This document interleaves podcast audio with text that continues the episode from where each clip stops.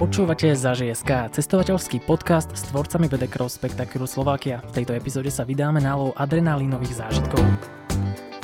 Ahojte, moje meno je Peťo Dlhopolec a toto je Zaži.sk, týždenný podcast o Slovensku. Počas leta v ňom brázdime našu malú krajinu krížom krážom a dozvedáme sa viac o zaujímavých miestach, ktorých je na Slovensku požehnanie. Epizóda číslo 7 bude poriadne divoká. Začneme na zemi, budeme jazdiť tankom a vyskúšame si aj jazdu na Slovakia Ringu. Rozprávať sa budem s milovničkou rýchlej jazdy Monikou Vilemovou a doslova vyletíme aj do výšok, z ktorých následne skočíme. O takýchto zážitkoch sa porozprávam zase s adrenalinovým nadšencom Andrejom Másom z actionzážitky.sk a aj s tvorcami BD Cross spektakulu Slovakia. V štúdiu bude Janka Liptáková, Radka Minarechová a Jan Palop.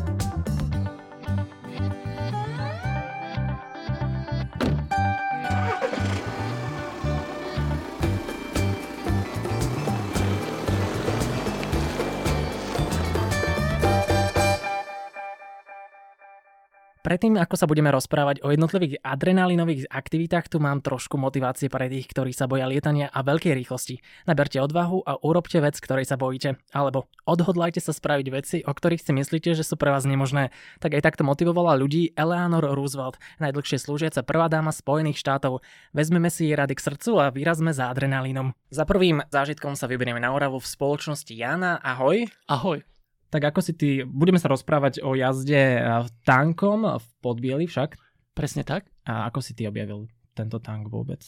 Tým, že som z Oravy a po Orave chodím kadetade, tak sme išli na ceste z Podbiela na túru do Roháčov a po pravej strane sme videli odstavený kvázi tank. Tak nás zaujímalo, že čo to je. Bolo tam telefónne číslo a dozvedeli sme sa, že sa dá na ňom voziť. Táto atrakcia už funguje pomerne dlho, už vyše 10 rokov, ale zbiera na popularite. Je to bývalý policajt, miestny adrenalinový nadšenec, pán Krupa, ktorý si vždy každú jazdu veľmi užíva a užíva si to, keď ľudia kričia, takže ešte aj tak motivuje. On hovorí, že táto jazda vôbec nie je nebezpečná, a vždy s takým humorom hovorí, že my naprávame chrbtice a pomáhame s migrénou, takže každý, kto si to chce napraviť, tak nech sa vyberie do Podbiela. Ale on je policajt a ako sa dostal k tomu tanku? Čo ho ukradol? Alebo... Ono sa to ľudovo nazýva tank, ale oficiálne je to BVP, čiže bojové vozidlo pechoty. Okay. Čiže predstav si vlastne tank, ktorý nemá vrch a toto vozidlo prevážalo ľudí 10 ročia vojakov členitým terénom. On ho upravil tak, aby sa do neho zmestilo viacero ľudí, čiže jazda funguje tak, že ty sa postavíš, držíš sa tyčí a vlastne celú jazdu jazdíš po stojačky. Môžu tam ísť aj menšie deti. Prirodzene je to na zodpovednosť rodičov, čiže vždy s rodičmi. Menšie deti stoja vždy vpredu, lebo vpredu je to veľmi, veľmi jemné. Čím stojíš viacej vzadu, tak tým ťa viacej hádže a musíš pomerne pevne sa držať rukami, aby si sa tam nedootlkal, hlavne na krajoch. Ako to má na nejakú najvyššiu rýchlosť? Myslím, že to nebolo ani tak o rýchlosti, ale skôr o tom, že zrazu prídeš na veľmi strmý kopec a máš pocit, ako keby si mal ísť voľným pádom s tým vozidlom dole, tým kopcom. Čiže nikdy som nemal pocit, že by sme išli viacej ako nejakou možno 30-kou, 40-kou, ale práve to, že ideš strmým kopcom, na konci kopca je obrovské bahno s vodou a teraz ten pocit, že nevieš, čo sa stane a čo sa stane, tak to nech si každý zažije. Zažije na vlastnej koži. Ale čiže ten tank sa pohybuje len asi teda nejak v okolí toho Podbiela. Presne tak, ty prejdeš priamo za Podbiel, takým poznávacím znamením pre teba je zrúcanina bývalej huty, ktorá sa volá Františková huta, tá je po ľavej strane, keď ideš z Podbiela smerom do Zuberca a hneď za mostom sa nachádza tento tank, čiže tá jazda trvá cca 15 minút a prejde sa 3-kilometrový úsek, pričom sa vždy ide aj cez miestnu riečku a vlastne brázdia sa tam okolité lesy a kopce, ktoré sú za Podbielom. Ty ako ten účastník tohto kvázi zájazdu môžeš si vyskúšať riadenie toho tanku, alebo je to čisto v kompetencii toho pána? Je to čisto v jeho kompetencii, on sa vždy obzerá, že či sú všetci spokojní. Fakt, že veľmi si to užíva, hlavne v tých úsekoch, kedy počuje, že všetci kričia. Čo máme vstať? Čo máme vstať? Poďme dozadu, poďme hore, hore, hore, hore, hore! Vyjde, vyjde, vyjde, poď! Poďte vláko!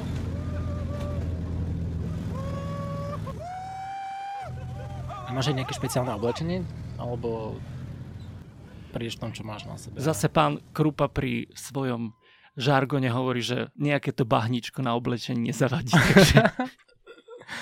A taká záverečná otázka je, či ľudia, ktorí si chcú vyskúšať jazdu týmto tankom, alebo BVPčkom, že či sa potrebujú nejak dopredu ohlásiť, alebo stačí prísť do Podbiela a povedať, ja som tu, chcem ísť na tank.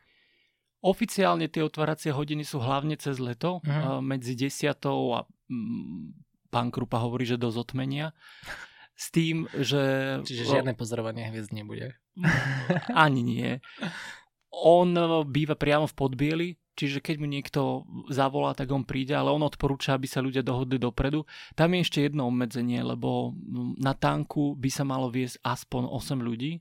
Maximálna kapacita je 15 ľudí, čiže on sa snaží potom tých ľudí pospájať, aby vytvorili takéto skupinky. Momentálne má tam už 3 vozidla, stále však jazdí na jednom.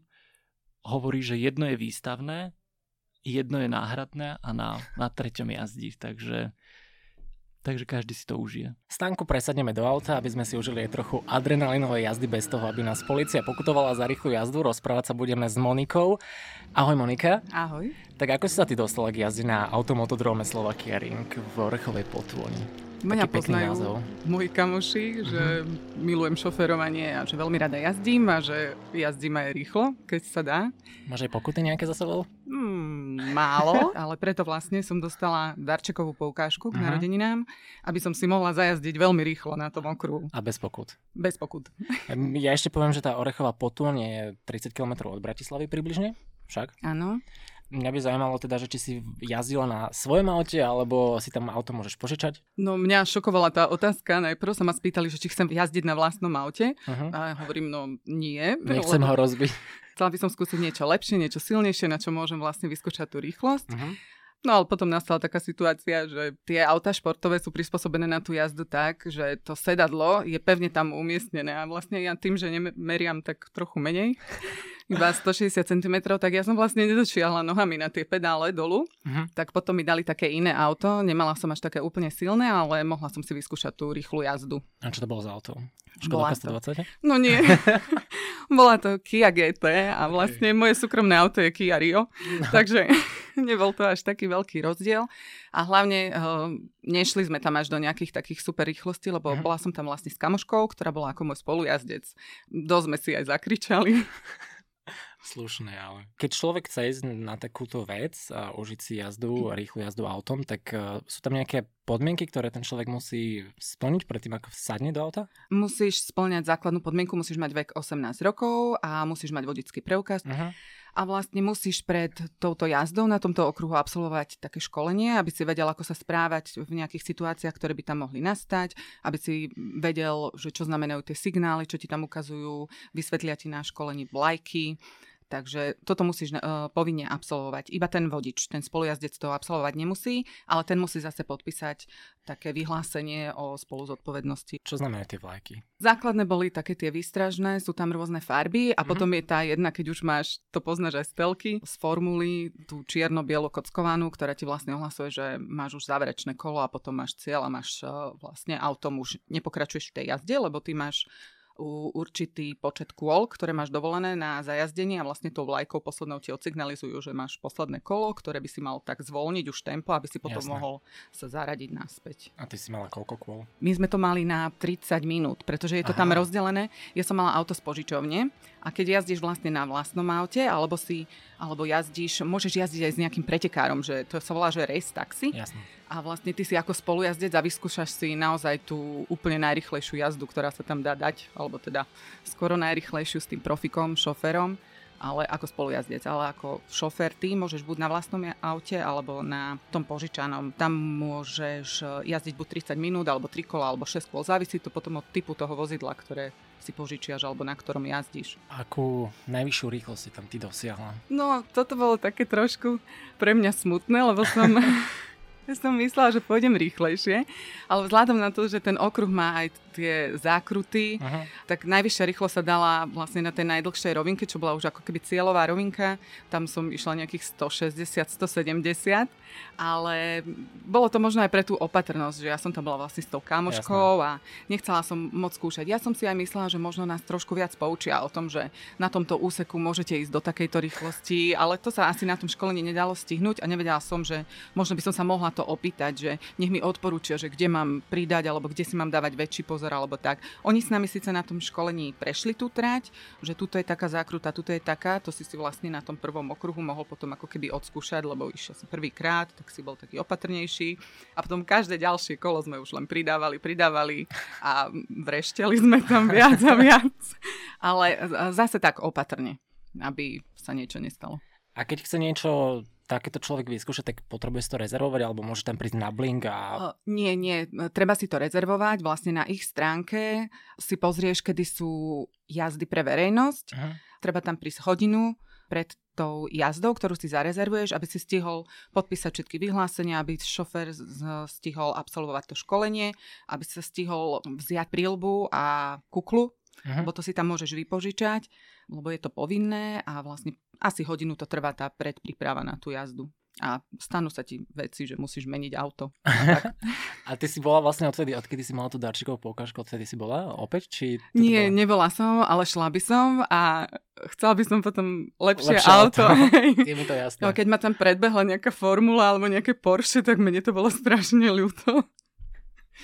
Dobre, takže to bol Slovakia Ring v Orechovej Potôni.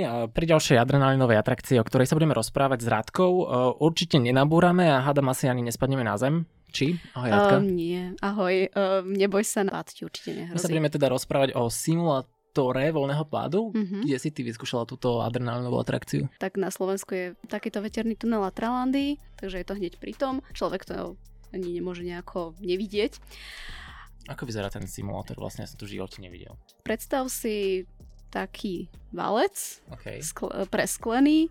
Tam máš vietor. No, človeka a inštruktora, takže sú tam dvaja. Mm-hmm. A vlastne fúka tam vietor asi 270 km za hodinu, takže majú tam také tie podmienky vytvorené, aby si... Čiže ty vlastne, keď tam vôjdeš, tak si láhneš na zem a...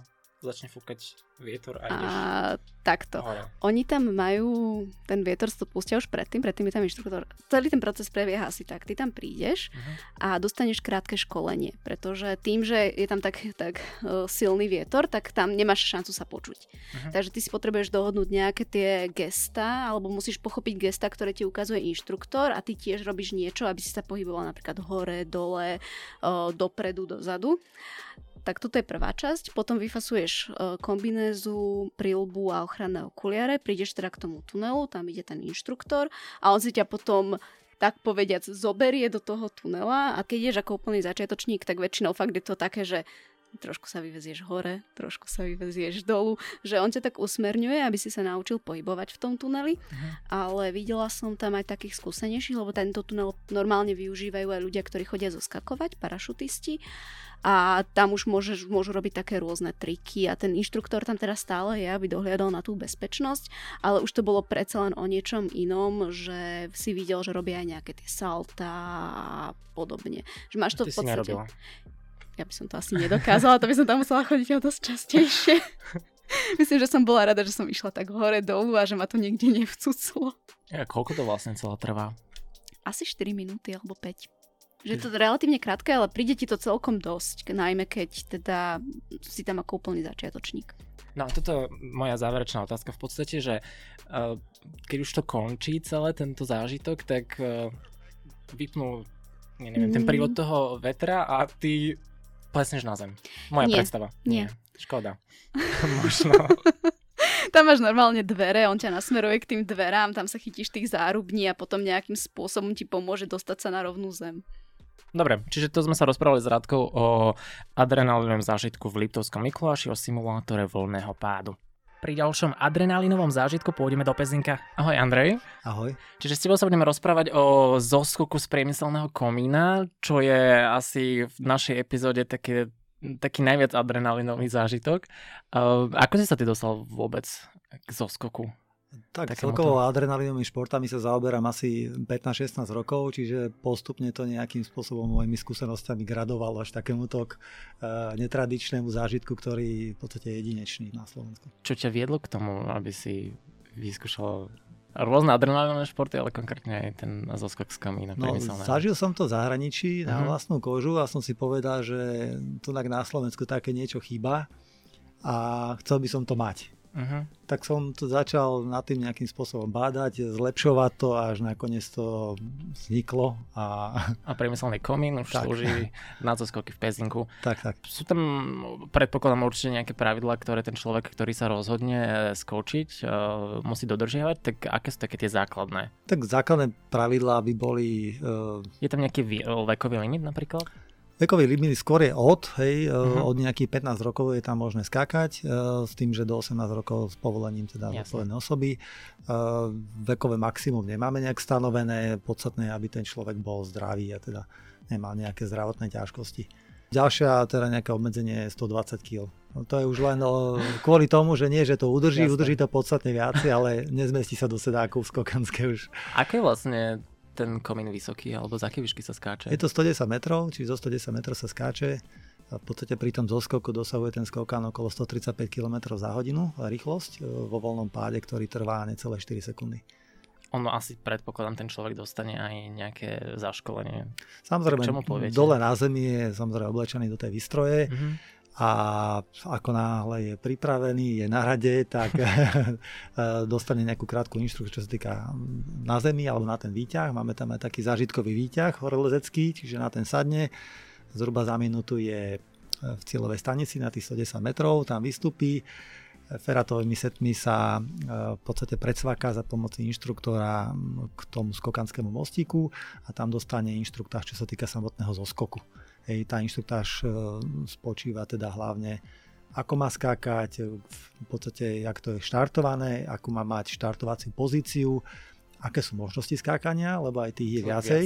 Okay. Čiže skákať sa dá tak, že v podstate skokan sklané je pripevnené z prednej časti, niekde na úrovni pupka a druhá alternatíva je medzi lopatkami v zadnej časti. Čiže keď to je vpredu, tak sa toho skokan z klána môže držať. V podstate ten skokan, keď je to medzi lopatkami, tak má ruky ako keby voľné.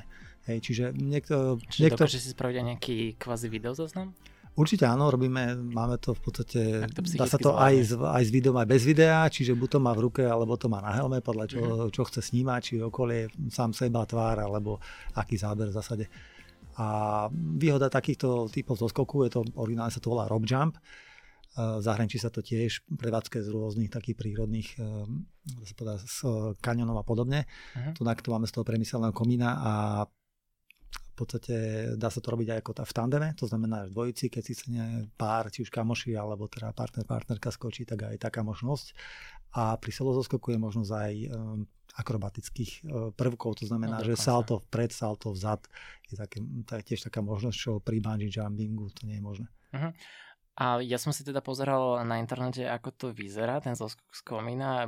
Mne úplne prvá otázka, ktorá napadla v tom momente, bolo, že či ten človek, ktorý skáče, keď skočí, či netresne do toho komína, či tam nebude nejaká kolízia. Keby to tak bolo, tak by sme to nerobili, ale nie, v žiadnom prípade nie. Ono to kopíruje takú, jak by som to nazval, fajku. To znamená, že sa to postupne ako keby vzdialuje tým pádom od komína a brzdí to, ako keď si predstavíte skoka na lyžiach. To znamená, že ho zabrzdí ako keby svah, potom rovina, horizontálne v podstate a potom ako keby doproti kopca išiel. Čiže takým nejakým systémom je to brzdenie robené za pomoci v podstate viacerých lán a kladky také špeciálne. A vy tie osoby potom ťaháte, že naspäť hore, alebo ich nejak, že cvaknete a už potom... Nie, to je práve pohodlné na tom, že ten skokan podľa váhy skončí niekde okolo 20-25 metrov nad zemou a potom je spustený na zem. To znamená, že behom jednej minúty je už na zemi a môže sa vykričať, že to dal a zvládol to. Určite ste mali už aj také prípady, že človek sa teda vyviezol výťahom hore a potom si povedal, že on to nedáva a Čiže takýchto prípadov je veľmi málo. Ako už máme takú vycibrenú psychológiu vyslovene na to, že v takých prípadoch možno 1 z 1000 asi, čo nám neskočí. A to vyslovene, že už bol aj tak možno nastavený, nachystaný, že chce len tú vyhliadku, dá sa povedať, alebo tam bol nejakým spôsobom dotlačený. Ja som tam napríklad mal jedného otecka, ktorý mu to kúpil jeho syn a on už od začiatku vedia, že nechce skákať, že si to chce len v podstate užiť tam hore tú vyhliadku a potom skočili ho syn, konec koncov napríklad. A posledná záverečná otázka sa týka toho, že ako často tie zoskoky robíte? Lebo predpokladám, že to nie je asi teda každý deň.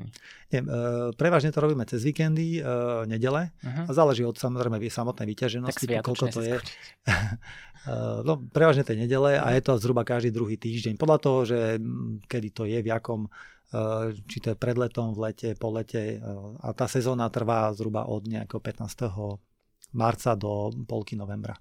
Dobre, ďakujem, že si tu bol s nami v štúdiu. Ďakujem aj ja. Skywalk, alebo v preklade prechádzka v oblakoch, či nebeská prechádzka, počas nej máte možnosť prejsť sa po parapete reštaurácie UFO v Bratislave. Túto prechádzku môžete absolvovať vo výške 85 metrov, no a síce sa to nemusí zdať ako nejaký extra adrenalín, ale Janka nás presvedčí o tom, že to nie je celkom tak.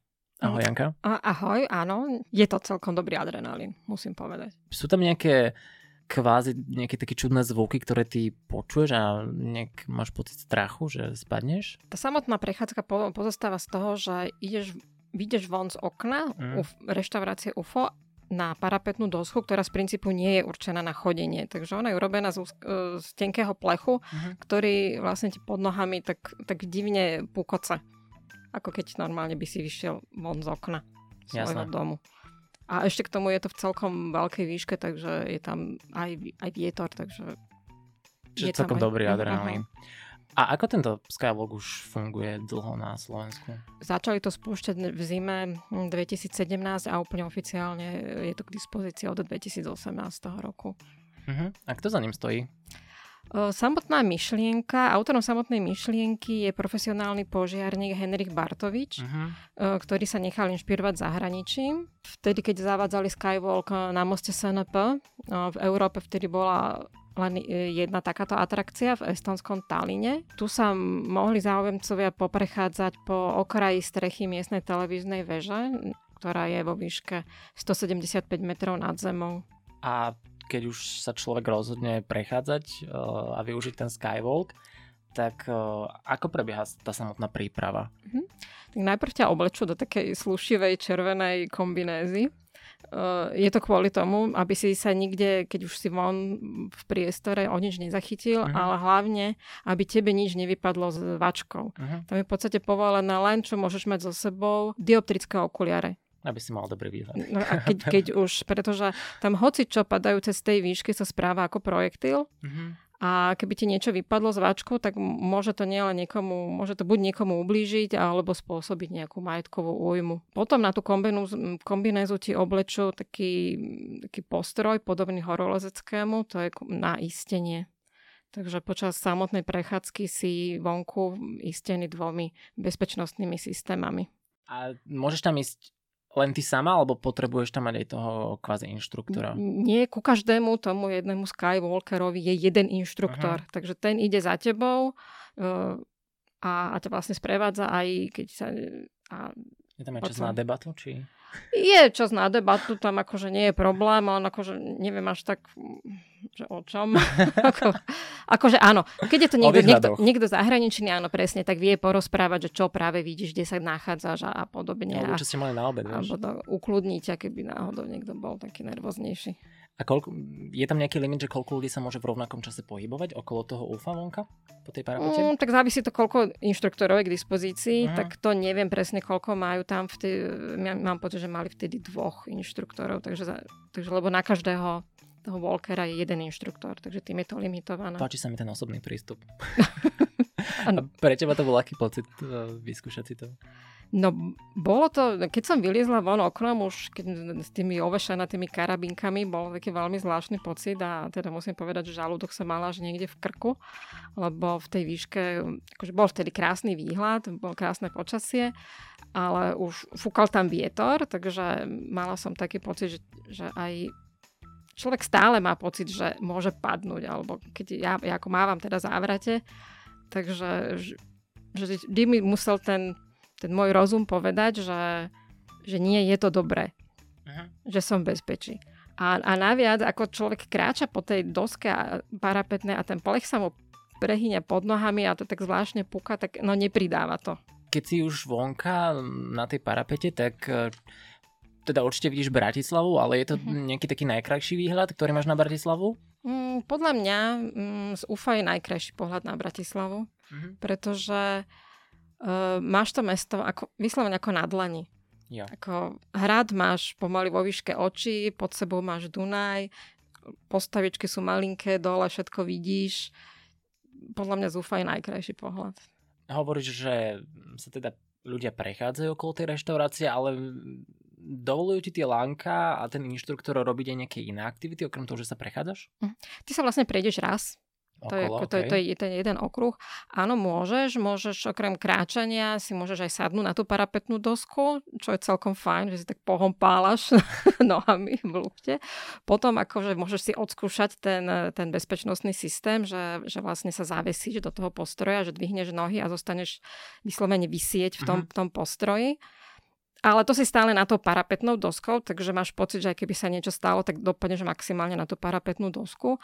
Ale potom, čo ešte môžeš urobiť s pomocou inštruktora, že sa zaprieš pätami a sa vyslovene vyvesíš do toho priestoru. Jo. A tak to už je úplný adrenalín, lebo to už si vonku, to už si mimo. Fúha. A taká záverečná otázka k tomuto skywalku je, či sú tam nejaké vôbec obmedzenia a ako dlho trvá? Tá prechádzka samotná trvá asi 15 minút, lebo akože tam ti potom... Ty tuším, nemôžeš mať fotoaparát alebo niečo, ale môžeš mať... Akože ten inštruktor ťa odfotí a takto, takže selfiečka tam fičí a všetko takéto veci. A obmedzenia sú tam výškové hmotnostné, takže mal by si mať minimálne 140 cm, maximálne 2 metre. Čo sa týka maximálnej hmotnosti, tak 130 kg. Ty si okrem ale skywalku vyskúšala aj tandemový zoskok? Čo ja by som na teba nepovedala, že ty si taký adrenalínový človek. A tak kde si skúšala tento zoskok? Výšky to je moje, napriek tomu, že mám závrate, tak musím všade vyliezť a akože milujem lietanie, hlavne ten pocit, keď sa vzlieta, keď akože žalúdok nevie, kde je sever. Takže zoskok z padáku, bolo vždy niečo, čo som chcela vyskúšať. A keďže stať sa parašutistom nie je až také jednoduché, tak ten tandemový zoskok mi prišiel ako veľmi taká schodná cesta. A čo je také... Určite tam máš nejaké to školenie, ktoré musíš absolvovať predtým, ako ťa vyvezú lietadlom hore a zhodia ťa aj s inštruktorom dole naspäť. A tak čo sa počas toho školenia dozvieš? Počas toho školenia ti povedia, čo sa vlastne bude diať, že ťa vyvezú. Ja som teda konkrétne bola na letisku Slávica pri Dubnici nad Váhom. Tam sa skáče z výšky 4000 metrov, niekde na niektorých iných sa skáče len z 3000. Takže. A potom ti vysvetlia, ako sa máš správať počas toho samotného zoskoku. Pri tandemovom zoskoku si batožinou pre toho inštruktora. No, aký pekný kompliment. Áno. On si ťa zavesí vlastne pod seba, pod brucho a ti len vysvetlí a ide o to, aby si mu nezavadzal. Takže vlastne máš mať nohy zohnuté v kolenách, kvázi také zakopnuté a ruky rozpažené a zohnuté tie v lakťoch, aby si mu nezavadzal pri tých úkonoch, ktoré on musí samozrejme tam prevádzať. A určite to teda aj o dôvere s tým inštruktorom. Ty si nemala vôbec strach, že ten padák by sa neotvoril? Počas toho školenia som nemala strach, pretože ako tento môj inštruktor súčasne skákal a sa nejako umiestnil na Slovensku či v Európe, to si už úplne nepamätám, takže jemu som dôverovala. Ale keď sme išli už k tomu lietadlu a už som mala teda oblečenú tú kombinézu a ten postroj, tak vlastne som si uvedomila, že mu z toho brucha budem visieť na takých 4 karabínkach, ktoré teda vôbec nepôsobili na mohutne. Alebo, takže vtedy mi nebolo všetko jedno. A keď už si bola v tom lietadle na palube hore, tak stále si to nerozmyslela, že nejdem skákať? To nie, ale v podstate pri tom vzlete do tej patričnej výšky vlastne sedíš inštruktorovi na kolenách, lebo ste už spojení s karabinkami, takže už to je taký trocha bizarný pocit. A potom samozrejme, že začne ti to všetko možné lietať hlavou. Takže som sa ho opýtala, že či sa mu stalo niekedy, že si to niekto v tom poslednom momente rozmyslel. A teda on to tak viac menej zahovoril, nejako konkrétne to veľmi nerozvádzal, takže kto vie, čo si vtedy pomyslel, ale on podľa mňa vie odhadnúť ľudí, či chytajú paniku, alebo že či to treba prerušiť, alebo niečo. Takže keď už sme potom stáli pri dverách, ako pripravení na zoskok, tak mi nedal veľmi veľa času na rozmýšľanie, to teda musím povedať, ako... Nechal ma pozrieť sa von z lietadla a potom tam už boli dohodnuté signály, lebo tam bol tiež veľký vietor, takže sa dohovárate gestami. Takže ukázal palec hore, ja som ukázala takisto palec hore, že som pripravená a potom ma jednoducho vyšopol z lietadla. Gentleman ako repa. No teraz... Vy ste padali, ale asi tam nie je nejaký priestor, aby ste viedli nejakú dlhú diskusiu o živote alebo o tom páde konkrétne. Nie, ty sa po prvom rade sa nepočujete. A? Takže zase to je hluk. Ale že máte slúchadlo, vieš? Nie, to až také nie je. Akože je to tak blízko, takže on akože tam na mňa jačal, že či som v poriadku. Ja som mu ako dvihla palec, že áno som, takže takéto základné. Aj keď neviem, keby som povedal, že nie som v poriadku, že čo by sa dialo, tak... Ale ako letíš dole rýchlosťou 200 km za hodinu, takže voľným pádom. Čiže v podstate sa ani nemáš šancu nadýchnuť alebo... Nie, tam akože cítiš, jak tie líca tak vejú vo vetre, že tak jak plápolajú, že celý sa tak veješ. A ako dlho ste padali? Tým voľným pádom sme padali niečo cez 1 minútu a to som sa potom dočítala v certifikáte, ktorý som dostala po úspešnom absolvovaní. A máš aj možnosť si robiť fotky počas toho, ako padaš, či... Nie, ty nemôžeš mať pri sebe fotoaparát, ale v rámci toho, lebo to je platená služba, alebo je to platený adrenalinový zážitok, tak ako ti dodajú fotografa. Takže buď môže byť, že ten inštruktor má na helme kameru a sníma to celé okolo, ale to je skôr o tom výhľade, alebo potom je zvlášť tretí chlapík, letí s vami a ten to celé fotografuje a aj kameruje. A to je dosť zaujímavé, že pretože on takisto, on nemá, akože si nepredstav, že má takto na hrudi fotoaparát alebo pred okom fotoaparát a fotí. On má vlastne na helme takisto fotoaparát a spúšť má zavedený káblik do úst a vlastne zubami cvaka. Takže je to také tiež celkom zaujímavé. To, naozaj. A ešte to pristátie by ma zaujímalo, že či si niekto tvrdo pristal, alebo to bolo také... pohodlné. Potom vlastne po tom voľnom páde, ktorý trval asi teda tú minútu, otvoril padák. Ten pád sa spomalil asi na 15 km za hodinu, takže zrazu nastalo absolútne akože ticho a sme sa len tak vznášali.